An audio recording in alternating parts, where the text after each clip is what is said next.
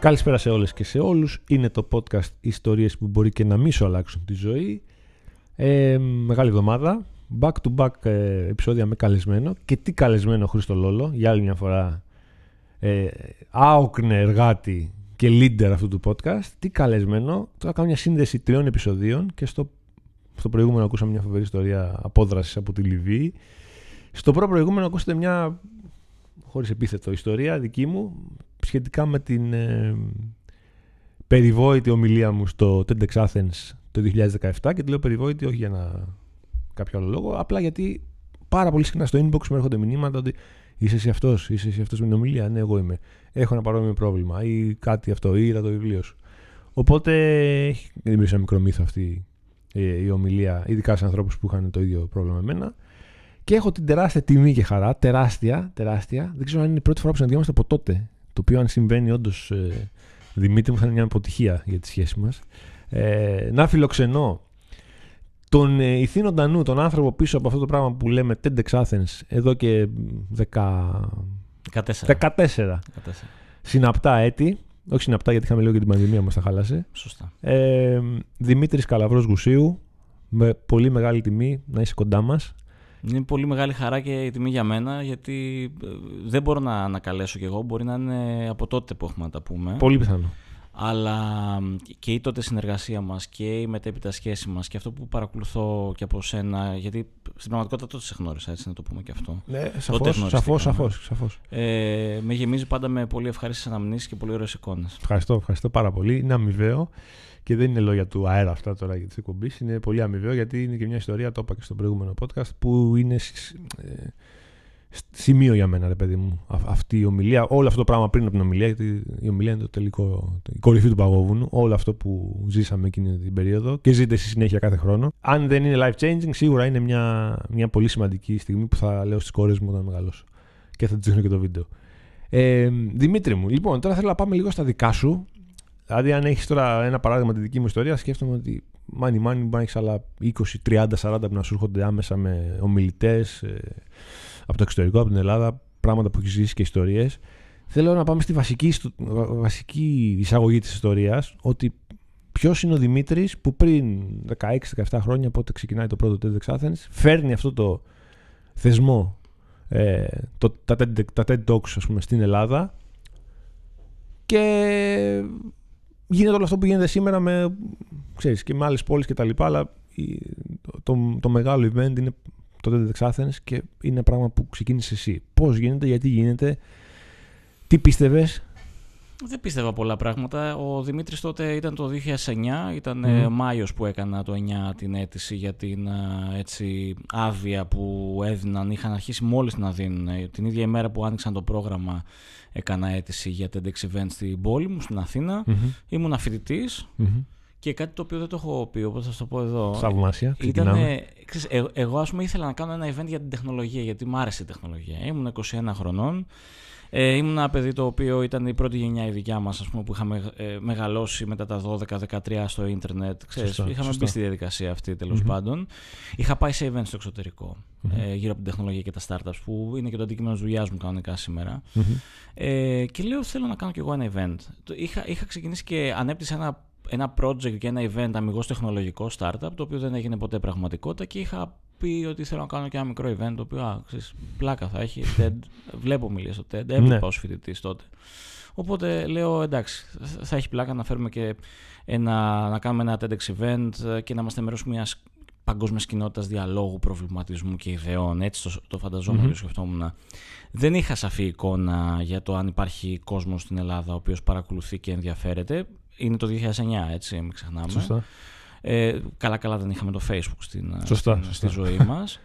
Οπότε ξεκίνησε δειλά-δειλά τον Οκτώβριο του 9 στα γραφεία μιας μεγάλης πολυεθνικής τεχνολογικής εταιρείας που ήταν αρκετά έτσι ε, ανοιχτή στο να μας δώσει δωρεάν το χώρο γιατί στο πρώτο TEDx Athens ήταν 100 άνθρωποι, ήταν 5 άτομα στην οργανωτική ομάδα, 4-5 ομιλητές ε, ένα απόγευμα στην πραγματικότητα. Μαζευτήκαμε 3-4 το απόγευμα και μέχρι τις 7-8 το βράδυ έτσι πίναμε ένα κρασί και λέγαμε εντάξει πάει και αυτό. Δεν πήγε καλά το πρώτο. OK, okay, OK. Okay. Αυτό είναι η κλασική ιστορία που δεν είναι κλασική ούτε κλισέ, ότι ξέρεις, fail better, ξέρω, ότι θα αποτύχεις, αλλά θα μάθεις από αυτό, θα κερδίσεις. Αυτό ήταν πολύ βασικό για μένα και ε, ξέρεις, επειδή μου άρεσε αυτό το πράγμα και είχα αισθανθεί μετά από όλη αυτή τη διαδικασία που δεν είχα καμία εργασιακή εμπειρία για το οτιδήποτε 21 ετών. Ήμουν φοιτητής τελείωνα το μεταπτυχιακό μου. Την επόμενη χρονιά, μάλιστα το τελείωνα. Τελείωνα το πρώτο μου πτυχίο το 9. Ε, έλεγα εντάξει θέλω να κάνω ένα δεύτερο τουλάχιστον να προσπαθήσω να κάνω κάτι καλύτερο γιατί είχα ακούσει κάποιους ανθρώπους που αντίστοιχα ήταν πολύ έτσι ε, ένθερμοι υποστηρικτές των ομιλιών δεν, δεν είχαν πάει πολλοί Έλληνες σε TED event global, σε, σε TED conference σε εκείνο το σημείο αλλά όλοι έλεγαν καλά εμείς βλέπουμε κάτι διαφορετικό στο εξωτερικό και τι είναι αυτό Ναι. αυτό δεν είναι TED και οπότε ε, σκέφτηκα τότε ότι θέλω να προσπαθήσω να κάνω κάτι που να μοιάζει με αυτό τουλάχιστον. Οπότε πώς είναι η δεύτερη φορά; Η δεύτερη χρονιά ήταν το 2010 στον ελληνικό κόσμο πια. Οκ. Οπότε από τα 100 άτομα πήγαμε στα 750-800. Ωραία, Κάτι έκανες καλύτερα. Κάτι κάναμε λίγο καλύτερα. Ξεκινούσαμε. ε, Μεγάλωσε η ομάδα μας, ήταν 15 άτομα, αν δεν με απατάει η μνήμη μου αυτή τη στιγμή. Ε, 15 άτομα οργανωτική ομάδα. Για να δώσουμε ένα νούμερο, αυτή τη στιγμή η βασική ομάδα όλα τα χρόνια, από το 12 και μετά που πλέον είναι το scale-up κομμάτι, είναι 50 άτομα η 50, βασική ε. ομάδα. Τρομερό. Και άλλα 150 άτομα εθελοντές εκείνη την ημέρα, οπότε 200 άτομα ε, στην παραγωγή για να σερβίρουν αυτή τη στιγμή 2.500 ανθρώπους Μμμ, ε, μμμ. περιεχόμενο και εμπειρίες. Οπότε, οπότε η λογική το 10 ήταν ότι πάμε να προσπαθήσουμε να κάνουμε κάτι καλύτερο, πάμε να δείξουμε ωραίες ιστορίες από ανθρώπους που έχουν να πούνε κάτι. Ε, κάποιοι ομιλητές από εκείνη τη χρονιά ήταν ο, ο Κωνσταντίνος ο Λαζαράκης για παράδειγμα, ο πρώτος Έλληνας Master of Wine, ο οποίος είχε κάνει και ένα πολύ ωραίο τεστ. Αν το δείτε και το βίντεο του στο YouTube θα το, θα το διαπιστώσετε. Μμμ. Είχαμε μοιράσει χαρτάκια με μια ουσία που το όνομα της οποίας αυτή τη στιγμή μου διαφεύγει Οκ. Ε, γιατί έχω μεγαλώσει κι εγώ μέσα στα χρόνια, ε, που το έβαζες στη γλώσσα σου και μπορούσες ανάλογα με, τη, με την επίγευση που σου άφηνε να καταλάβεις αν οι γευστικοί σου κάλυκες είναι σε θέση να αναγνωρίσουν και σε τι βαθμό περίπου Μμμ. ένα καλό κρασί. Μάλιστα. Ένα καλό κρασί. Η- Η δική του ομιλία ήταν ότι, παιδιά, εγώ ήμουνα στο φυσικό και από το φυσικό και από συμφοιτητής με γνωστές αργότερα δημοσιογράφους προσωπικότητε, εγώ celebrities οτιδήποτε, κατέληξα να είμαι ο πρώτος Έλληνας Master of Wine. Ήταν ένα πολύ ωραίο event, μαζεμένο θα έλεγα σε σχέση με αυτό που κάνουμε και θα κάνουμε και τα επόμενα Μμμ. χρόνια σαν, σαν παραγωγή. Ε, Ειλικρινές υπό την έννοια ωραίες ανθρώπινες ιστορίες. Είχαμε κάποιους ομιλητές από το εξωτερικό, αλλά είχαμε ένα ελληνογενές Μμμ. περιεχόμενο το 10. Και ε, δείτε που ήταν τότε, θυμηθείτε που ήταν η Ελλάδα, η χώρα μας τότε, αρχές κρίσης. Σωστά, Έτσι, σωστά. ήμασταν ένα χρόνο μετά το Καστελόριζο. Σωστά. Δεν ήταν τόσο έντονο σε εμάς, στην, στην πραγματικότητά μας, το κομμάτι της ελληνικής κρίσης. Αργότερα πήραμε μια, ε, μια ειλικρινή απόφαση να μην έχουμε θέματα τα οποία αφορούν τόσο πολύ την ελληνική καθημερινότητα. Οκ. Υπό την έννοια ότι θέλαμε να πιστεύουμε ότι είμαστε ένα παράθυρο σε έναν κόσμο λίγο διαφορετικό. Οπότε ο κόσμος μας προφανώς και θέλει να ακούσει και να μάθει και να πληροφορηθεί για πράγματα που άπτονται και της ε, καθημερινότητας και της οικονομίας, αλλά ίσως να μην περίμενε αυτό από εμά. Μμμ. Μμμ. Οπότε ε, το πήγαμε λίγο διαφορετικά. Ε, το δικό μου πρώτο TED που θυμάμαι να παρακολουθώ ήταν το 16 στο Παλάς. Ναι, Ήταν σίγουρα στο Παλάς. Ναι. Ε, πιστεύω το 16. Μια ήταν χρο- στο Φλεβάρι μάλιστα. Μα, ακριβώς. Είχαμε ξεπαγιάσει. Ε, ε, και είχα νιώσει, ρε παιδί μου, είχα μείνει σε όλη τη, τη μέρα. Είχα νιώσει πραγματικά αυτό που μόλις είπες, ένα παράθυρο σε ένα, όχι σε ένα άλλο κόσμο, σε έναν δικό μας κόσμο, λίγο αλλιώτικο όμως, ξέρεις, μια, ένα κόσμο μ, φιλοδοξίας, προοπτικής και όχι μαυρίλας και ο- του τύπου τι γίνεται και τι άλλο μπορεί να γίνει και κοίτα τι σκέφτονται αυτοί οι άνθρωποι. Και είχα τρελαθεί, είχα ενθουσιαστεί. Δύο φορές έχω πάει στο Παλάς στη ζωή μου. Δεν έχω δει παράσταση, ομολογώ. Ε, Τρεις. Έχω δει και ένα. Δεν θυμάμαι. Τέλος πάντων, έχω δει το TEDx αυτό και έχω δει και μια τρομακτική, παιδιά, αποφύτιση ε, του, από το ΚΕΘΕΑ από τα ναρκωτικά, στο οποίο ήμουνα με τον ε, κολλητό μου τον Γιώργο πριν από το TEDx, δύο-τρία χρόνια πριν. Ε, και ειλικρινά Δημήτρη, κλαίγαμε από το δεύτερο λεπτό που ήμασταν μέσα μέχρι το εκατοστό. Μιλάμε για συγκλονιστική ε, στιγμή κάθαρσης κτλ. Οπότε η δεύτερη φορά που πήγα στο TEDx ήταν τρομερά επικοδομητικό και creative για μένα όλο αυτό το πράγμα να το ακούω. Πόσο μάλλον όταν μιλήσαμε και στι αρχές του 17 και μου είπε και λέω «Χ, αυτό το πράγμα που είδα εγώ τώρα θα ανέβω εκεί. Ήταν ε, σοκαριστικό. Έχω, έχω λησμονήσει να πω ότι η Liquid Media είναι χορηγός επικοινωνίας του TEDx Athens ε, 2023 με θέμα Unleash. Και ευχαριστούμε πολύ γι' αυτό. και μεγάλη δική μας χαρά. Ε, Unleash. Έχω, έχω την ε, προνομιακή θέση να ξέρω λίγα πράγματα παραπάνω για το φετινό TEDx από ότι ο κόσμος αυτή τη στιγμή. Έχει ομιλητές που τραβάνε πραγματικά το ενδιαφέρον και θα ήθελα χθες να τους γνωρίσω. Έχει έναν επικό συγγραφέα, ε, τον Τόμα Έριξον, ε, που θα κανονίσουμε να κάνουμε μια συνέντευξη για το Reader. Πριν πούμε λίγο τα φετινά, θέλω μία-δύο ρε παιδί μου ιστορίες ομιλητών, είτε που πήγαν ε, καλά, είτε στραβά, είτε που σε εκπλήξαν σαν άνθρωποι, πέρα από το performance το δικό τους τη μέρα του event. Πού να έχεις να θυμάσαι, ρε παιδί μου, που, λέει, που να διηγήσεις τα εγγόνια σου κάποτε. Ότι όταν κάναμε αυτό, γνώρισα και τον τάδε και τον τάδε που είπαν αυτό ή που ήταν τέτοιοι τύποι. Έχεις τέτοιες περιπτώσεις στο μυαλό σου; Ναι, εντάξει, σίγουρα έχουμε και εμείς τις ιστορίες μας εδώ. δηλαδή, δεν θέλω να ακούσω κλεισέ. Για μας όμως, ε, σίγουρα μας έχει σημαδέψει ως ανθρώπους και ως οργανισμό Γιάννης Ομπιχράκη. Mm-hmm. Ε, με τεράστια προσωπικότητα, μοναδικός άνθρωπος με μοναδικό ηθικό αξιακό σύστημα το οποίο δυστυχώς λείπει πολύ. Σωστά. Λείπει ο Γιάννης και λείπει και ο τρόπος με τον οποίο έλειπε τον κόσμο ε, με ή χωρίς το φωτογραφικό του φακό. Ε, ο Γιάννης και αυτό προκύπτει πλέον ε, με πολύ προφανή τρόπο δεν έδινε ομιλίες. Δεν ήταν ομιλητής. Δεν ηταν Αυτό ποτέ δεν αποτέλεσε πραγματικό πρόβλημα για μας, γιατί το ξέρεις και το πέρασες κι εσύ. Ε, το λέμε, αλλά δεν ξέρω αν μας πιστεύει ο κόσμος. Παίζει πολύ προετοιμασία. Δεν είναι ότι ξέρω, Πάρα πολύ.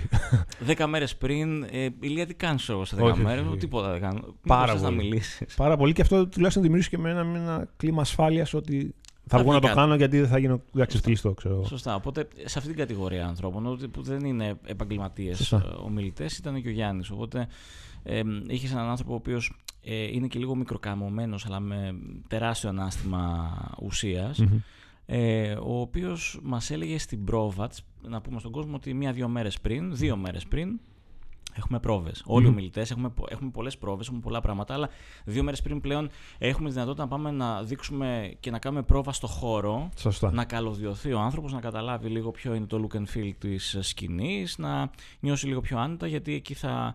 Ε, αυτό θα είναι το playground του για εκείνα τα 18 λεπτά. Ε, οπότε κάνει την πρόβα ο Γιάννης ε, και την, την τελειώνει. Είναι, υπάρχουν δύο στοιχεία στον, στο, στο Γιάννη.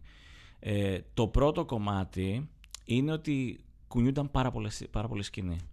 Ε, είχε τρομακτική κινητικότητα. Νευρικότητα. Ε, και νευρικότητα. αλλά χωρίς κάποιο είδους χορογραφία. Δηλαδή δεν υποστήριζε τη στιγμή και την ομιλία. Mm-hmm. Ήταν μέρος της νευρικότητας ναι. και ότι δεν το είχε ξανα... Δεν ήταν Σωστά. συνηθισμένο σε κάτι τέτοιο. το, το δεύτερο σημείο είναι ότι δεν ήταν πάρα πολύ παθιασμένο όλο αυτό. Δηλαδή, μιλούσε για μια πολύ προσωπική στιγμή και ιστορία. Κάποιες πολύ προσωπικές, πάνω συνολικά, κατά τη διάρκεια της ομιλίας του, ιστορίες που είχε να μοιραστεί. Και κάπως ήταν ένα bird eye view, δηλαδή καθόλου συνέστημα. Ναι. Που τελειώνει την ομιλία και τα λοιπά και του, του λέω κύριε Μπεχράκη, ας πούμε Γιάννη, μετά από ένα σημείο μου λέει να με λες Γιάννη και τα λοιπά. Πολύ Ε, το πρώτο θέμα είναι ότι κουνιούμαστε πάρα πολύ σε κοινό.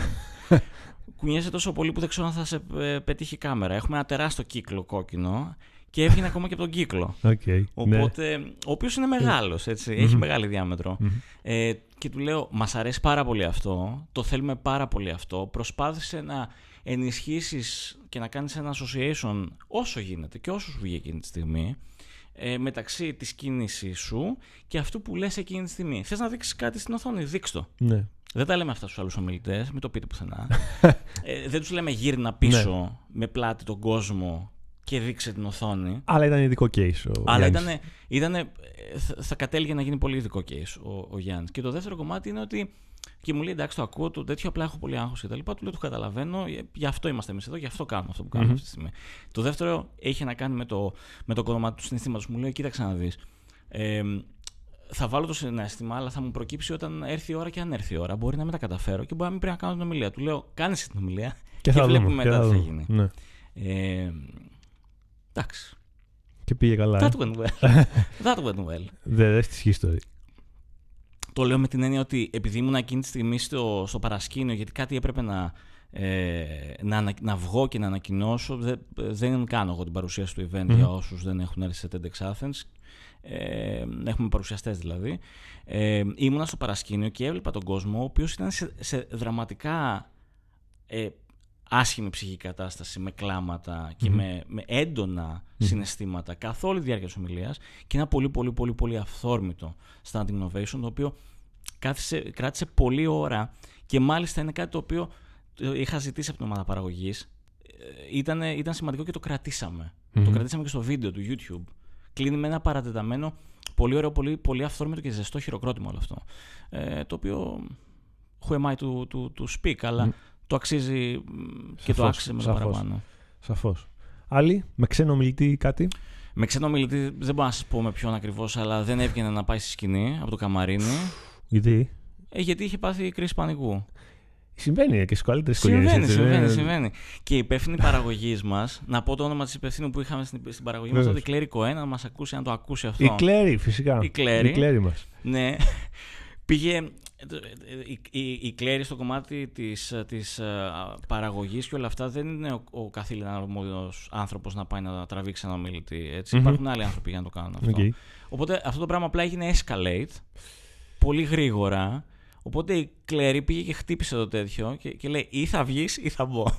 OK, okay, ωραία. Βγήκε και έκανε και την ομιλία. Την έκανε. Έκανε και την ομιλία. Πήγε καλά. Την ομιλία. Ε, πήγε, πήγε ok. Πήγε ok. Πήγε okay. Βγήκε τουλάχιστον. Βγήκε, δεν είχαμε κενό στο πρόγραμμα και τι θα. Ξέρεις, είμαστε ζωντανό πρόγραμμα, τι θα πούμε. Ε, δεν ήρθε ο μιλητής, τον χάσαμε. Ναι, ναι, ναι, ναι. Είναι κλεισμένος μέσα στο. Θα μας πούνε, παιδιά. Βγάλετε τον. Ναι, θα μπορούσατε να το βγάλετε. Πληρώσαμε γι' αυτό. Ναι, αυτό, okay. ναι αυτό ακριβώς. Ε, οπότε υπάρχει και αυτό και ε, άλλη μια στιγμή που ήταν στο Παλά, στο δικό σου, στο mm-hmm. που είχες έρθει εσύ, στο τέλος εκεί με την Άλκη Ζέη, ναι. δεν θα ξεχάσω ότι είχε χαλάσει το μικρόφωνο της και είχα πάει από κάτω της και της κρατούσα το μικρόφωνο. Το θυμάμαι. Επί περίπου 18 λεπτά. Προφανώς η ομιλία ήταν 30 λεπτά. Δεν μπορούσα να κάνω τίποτα. δεν, μπορούσα, δεν μπορούσα με κάποιο τρόπο να της πω να ολοκληρώσει, mm-hmm. γιατί ήμουνα κι εγώ μέρος της σκηνής, σαν προμπ, κρατώντας το μικρόφωνο. Ε, αλλά ήταν μια, μια ωραία στιγμή που ξέρετε, για μένα στη ζωή μερικές φορές έχουμε, έχουμε κανόνες. Πάντα έχουμε κανόνες και σεβόμαστε τους κανόνες. Και είμαστε ένα event το οποίο ξεκινάει και τελειώνει πάντα εδώ και 14 χρόνια την ώρα που υπόσχεται. Σωστά. Είμαστε σωστοί. Και εγώ αισθάνθηκα εκείνη τη στιγμή όμως ότι δεν είναι μία από τις στιγμές που πρέπει να πεις και τώρα πρέπει να σταματήσουμε. Ναι, ναι. Ναι. Ήταν όλο πολύ ωραίο και πάλι ο κόσμος το, το, το, το, αγκάλιασε πάρα πολύ. Αυτή η ομιλία και κάποιες ακόμα ομιλίες, όπως με τον Ευγένιο τον Τριβιζά, που ήταν ε, αμέσως μετά, αν δεν κάνω λάθος, από τον Γιάννη τον Μπεχράκη σε εκείνο το event. Αυτά είναι τα legacy talks. Αυτό που ονομάζουμε legacy talks με την έννοια ότι παίρνουμε κάποιες προσωπικότητες οι οποίες κάνουν μια, μια αναδρομή στη ζωή τους και αφήνουν ένα ε, μια ιστορια για τις επόμενες γενιές για να πούνε να αυτός ήταν ο Ευγένιος, αυτή ήταν η άλλη ζωή, αυτός ήταν ο Τίτος Πατρίκιος ή ο Ματσέος ε, Γιωσαφάτ. Φέτος υπάρχει κάτι τέτοιο; Φέτος, που να ε, προβλέπετε να μείνει στην ιστορία ως Legacy Talk; Ε, είναι, καλή, είναι πολύ καλή ερώτηση. Ε, δεν μπορεί να τα υπολογίσεις αυτά πάντα, εννοείται, καταλαβαίνω δεν απόλυτα. υπο... Ναι, δεν μπορείς να τα υπολογίσεις και προσπαθώ να μην, να μην λέω πριν. Okay, ε, okay. Αλλά θα σου πω ότι έχουμε ιστορίες. Ε, επειδή, επειδή έχω ακούσει κάποιες από αυτές mm-hmm. όπως, όπως δημιουργούνται όχι όλες πια γιατί και ο ρόλος μου λίγο έχει αλλάξει μέσα στα χρόνια και είμαι λιγότερο involved στο κομμάτι όλων των ομιλιών οριζόντια mm-hmm. ε, που νομίζω ότι θα, ε, θα προκαλούσουν ένα τριχύλα. Καλά, το πιστεύουμε. Το πιστεύουμε.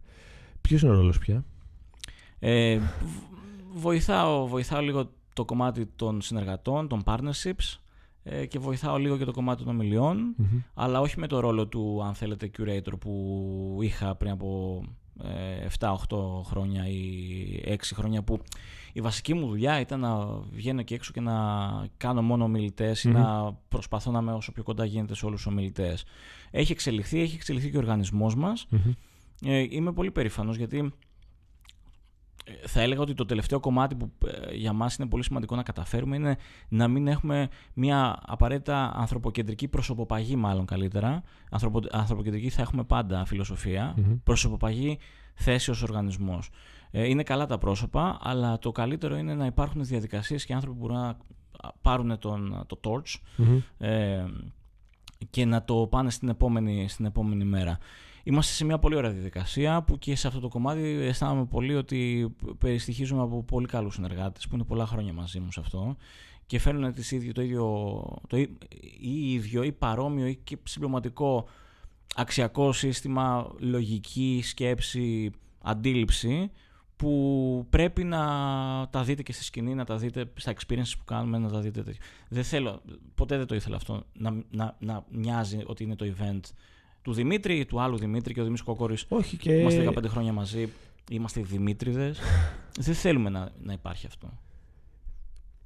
28 Μαΐου στο κέντρο. Κυριακή πρώτη φορά. Κυριακή πρώτη φορά. Ήθελα... Είναι μια μεγάλη αλλαγή αυτό. Και είναι και αλλαγή, αν δεν κάνω λάθος, διορθώσέ με, ότι εισέρχονται πάνελς στο πρόγραμμα.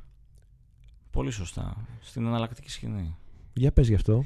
Κοίταξε, κάνουμε μια πολύ μεγάλη προσπάθεια. Το, το κέντρο πολιτισμού είναι το σπίτι μας. Ε, ε, από το 2017 και μετά, η χρονιά που έκανες εσύ το μιλία ήταν η πρώτη χρονιά και ήταν και η πρώτη χρονιά μόλις μόλις είχε ανοίξει το κέντρο. Σωστό. Ε, λόγω δυνατοτήτων πια, μπήκαμε και εμείς στη διαδικασία από το 2017 και μετά και ε, μπήκαμε στη λογική μπορούμε να προσφέρουμε και άλλο τύπο περιεχόμενο, διότι μας έκαναν γνωστά, γνωστούς αυτά τα 18 λεπτά keynote format, ένας ομιλητής, χαμηλά φώτα, όλο το spotlight πάνω στον ομιλητή κτλ. Ε, αλλά από εκεί και πέρα νομίζω ότι μετά τα πρώτα 6-7 χρόνια ε, οποιοδήποτε υγιής οργανισμός και ομάδα και άνθρωπος σκέφτεται να προσπαθήσουμε και άλλα πράγματα. Να εξελιχθεί, σωστά. Οπότε μέρος αυτής της εξέλιξης είναι η εναλλακτική σκηνή. Μέλος, μέρος της εναλλακτικής σκηνής φέτος είναι ένα πολύ πλούσιο πρόγραμμα, όπως είπες, με panel discussion, ε, τα οποία ε, έχουν πολύ πολύ ενδιαφέρον. Κάναμε ένα πειραματισμό πέρυσι, είχαμε γύρω στις τέσσερις ώρες πρόγραμμα, άλλο τόσο θα έχουμε και φετος Ε, πέρυσι είχαμε δύο πάνελ, είχαμε κάποια fireside chats, είχαμε διάφορα άλλα πράγματα και φέτος έχουμε μόνο πάνελ εκεί. Okay. Ε, δεν ξέρω πότε θα βγει, όχι μάλλον ξέρω. Ε, μπορώ να σας πω κάτι το οποίο δεν θα έχει ανακοινωθεί μέχρι την Τετάρτη. Ε, ετοιμάζουμε ένα πάνελ το οποίο θα έχει να κάνει με την ελευθερία του λόγου και των ε, μέσων mm-hmm. μαζικής ενημέρωσης στην Ελλάδα για να ακουστούν όλες οι απόψεις. Που η χώρα μας παίρνει πολύ καλό βαθμό. Ε, που έχουμε πολύ καλό βαθμό. Ούτε στις πρώτες 100. Ναι, ναι ε, θέλουμε να μιλήσουμε για το μέλλον του εργασιακού περιβάλλοντος, του workplace. Ε, μετά τον κορονοϊό, με υβριδική εργασία, μη υβριδική εργασία, πώς είναι το γραφείο του μέλλοντος, του παρόντος και του μέλλοντος. Θέλουμε λοιπόν να, να ε, φιλοξενήσουμε λίγο και μια λίγο πιο ζωντανή συνθήκη. Mm-hmm. Γιατί όπως και να το κάνεις όταν μιλάει κάποιος σε μια σκηνή, ε, μπορεί να γίνει πολύ ζωντανό και πολύ παραστατικό από τον ίδιο τον ομιλητή, αλλά δεν είναι το ίδιο με το να ακούς μια, ε, μια έτσι, ανταλλαγή απόψεων που φτάνει για μένα ο, ιδανικά στα όρια του debate. Σωστά. Θα ήθελα θα να ήταν υπάρχει debate. Ναι. Θα ήθελα να υπάρχει debate εκεί, ειδικά σε κάποια θέματα που είναι και ε, ενδείκνυνται για debate, όπως είναι το κομμάτι της ελευθερίας του ε, αυτό μπορεί να έχει λίγη ένταση. Ναι, αυτό μπορεί να έχει λίγη ένταση και έχουμε και πολύ ωραίο πάνελ εκεί πέρα. Μπορούμε να πούμε; Ε, μπορούμε να πούμε. Πες ότι μπορούμε να πούμε τέλος πάντων. Θα, ε, ναι.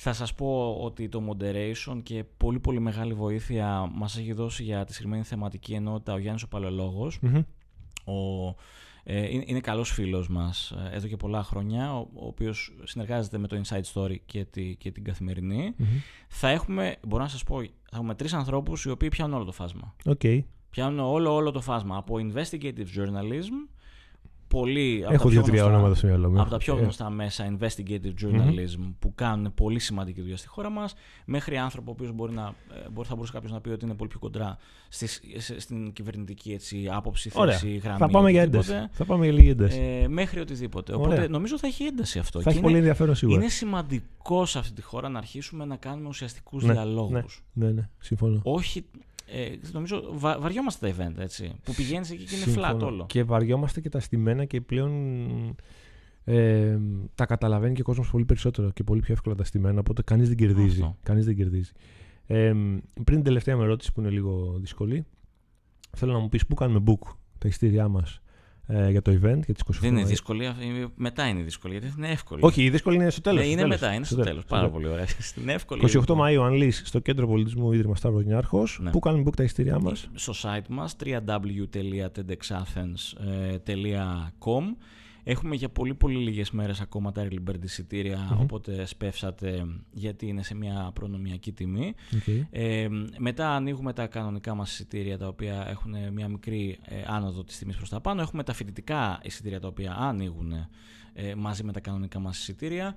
Έχουμε σε κάθε περίπτωση απ' την άλλη για όποιον επιλέγει να κάνει λίγο elevate και upgrade την όλη του εμπειρία και δύο άλλες κλίμακες που τις κάναμε introduce από πέρυσι, τα donors και τα patrons, τα οποία για να μην κουράσουμε τον κόσμο σου δίνουν ε, ένα, ένα επιπλέον set Μμμ. με αφορμές, να μιλήσεις με ομιλητές, να γνωρίσει με ομιλητές.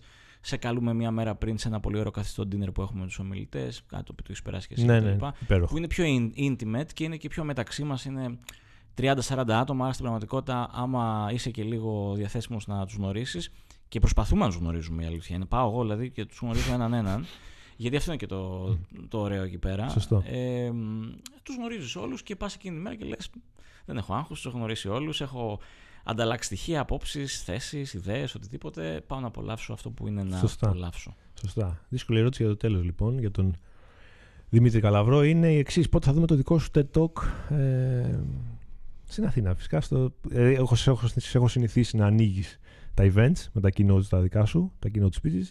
Πότε θα δούμε το δικό σου TED Talk για όλο Ναι. αυτό που έχεις δημιουργήσει. Ή για κάτι άλλο, οτιδήποτε. Ενώ Ναι, ναι, καταπιάνεσαι με πολλά πράγματα. Δεν είναι... Ε, κοίταξε, έχουμε ένα, ένα πολύ ωραίο κανόνα. Θα απαντήσω προσκοπικά. Ναι. Έχουμε ένα πολύ ωραίο κανόνα που λέει ότι όσο είμαστε προφανώς άνθρωποι πίσω από την παραγωγή του, του event μας, ε, υπάρχει conflict. Στο να Σαφώς. μιλήσεις Ναι, πίσω από εντάξει, εμάς. και αυτό είναι μια εύκολη απάντηση. Όπου- ε, Έστω αν έχεις σκεφτεί κάτι, ρε παιδί μου. Κοίταξε, ε, Αν το σκέφτεσαι κάποτε, ότι να σου πω κάτι, διοργανώνω αυτό το πράγμα κάποια στιγμή, κάποτε σε, σε ένα άλλο TED Talk, μάλλον, ή εκτός, εκτός Ελλάδας, δεν ξέρω οτιδήποτε, θα πω κάτι. Θα πω μια ιστορία. να, να, να σου είμαι πολύ πολύ ειλικρινής. Κάποια στιγμή θα ήθελα να πω την, την, την όποια αλήθεια έχω να καταθέσω υπό την έννοια ότι ε, τ- είμαι, είμαι ενεργός πολίτης τα τελευταία 12 χρόνια. Το θεωρώ, θεωρώ ως έναρξη τη στιγμή που ξεκίνησα να ασχολούμαι με κάτι και το Μμμ. αυτό το κάτι ήταν ειλικρινά το TEDx Athens. Ε, ε, θεωρώ ότι κάποια στιγμή θα, θα μου δοθεί και εμένα αυτή η ευκαιρία να, να κάνω μια ομιλία. Ε, το σημαντικό είναι να έχω κάτι να πω από καρδιάς και ειλικρινές όσο προετοιμασμένος ή Μμμ. απροετοίμαστος και αν ήμουνα και λίγο πολύ αυτό είναι και η βασική μας συνθήκη. Μας ενδιαφέρει, ε, μας ενδιαφέρει η ουσία της ιστορίας και να ξεγυμνωθεί ο άνθρωπος και θα στο γυρίσω. Οπ. Ε, εγώ χα, χάρηκα πολύ και χαίρομαι πολύ με ομιλίες όπως αυτή του Ηλία Αναστασιάδη του 2017. Ε, ο κόσμος βέβαια θεωρεί ότι είμαστε εδώ για τα μεγάλα ονόματα και τους από το εξωτερικό ανθρώπους ή οτιδήποτε. Είμαστε εδώ για να δίνουμε ένα βήμα σε ανθρώπους που έχουν να πούνε ειλικρινείς ιστορίες και να ξεγυμνοθούν μπροστά σε μια σκηνή με 1500 άτομα καθήμενα και Δύσκολο. μετά στο YouTube σε κάποιες ακόμα χιλιάδες.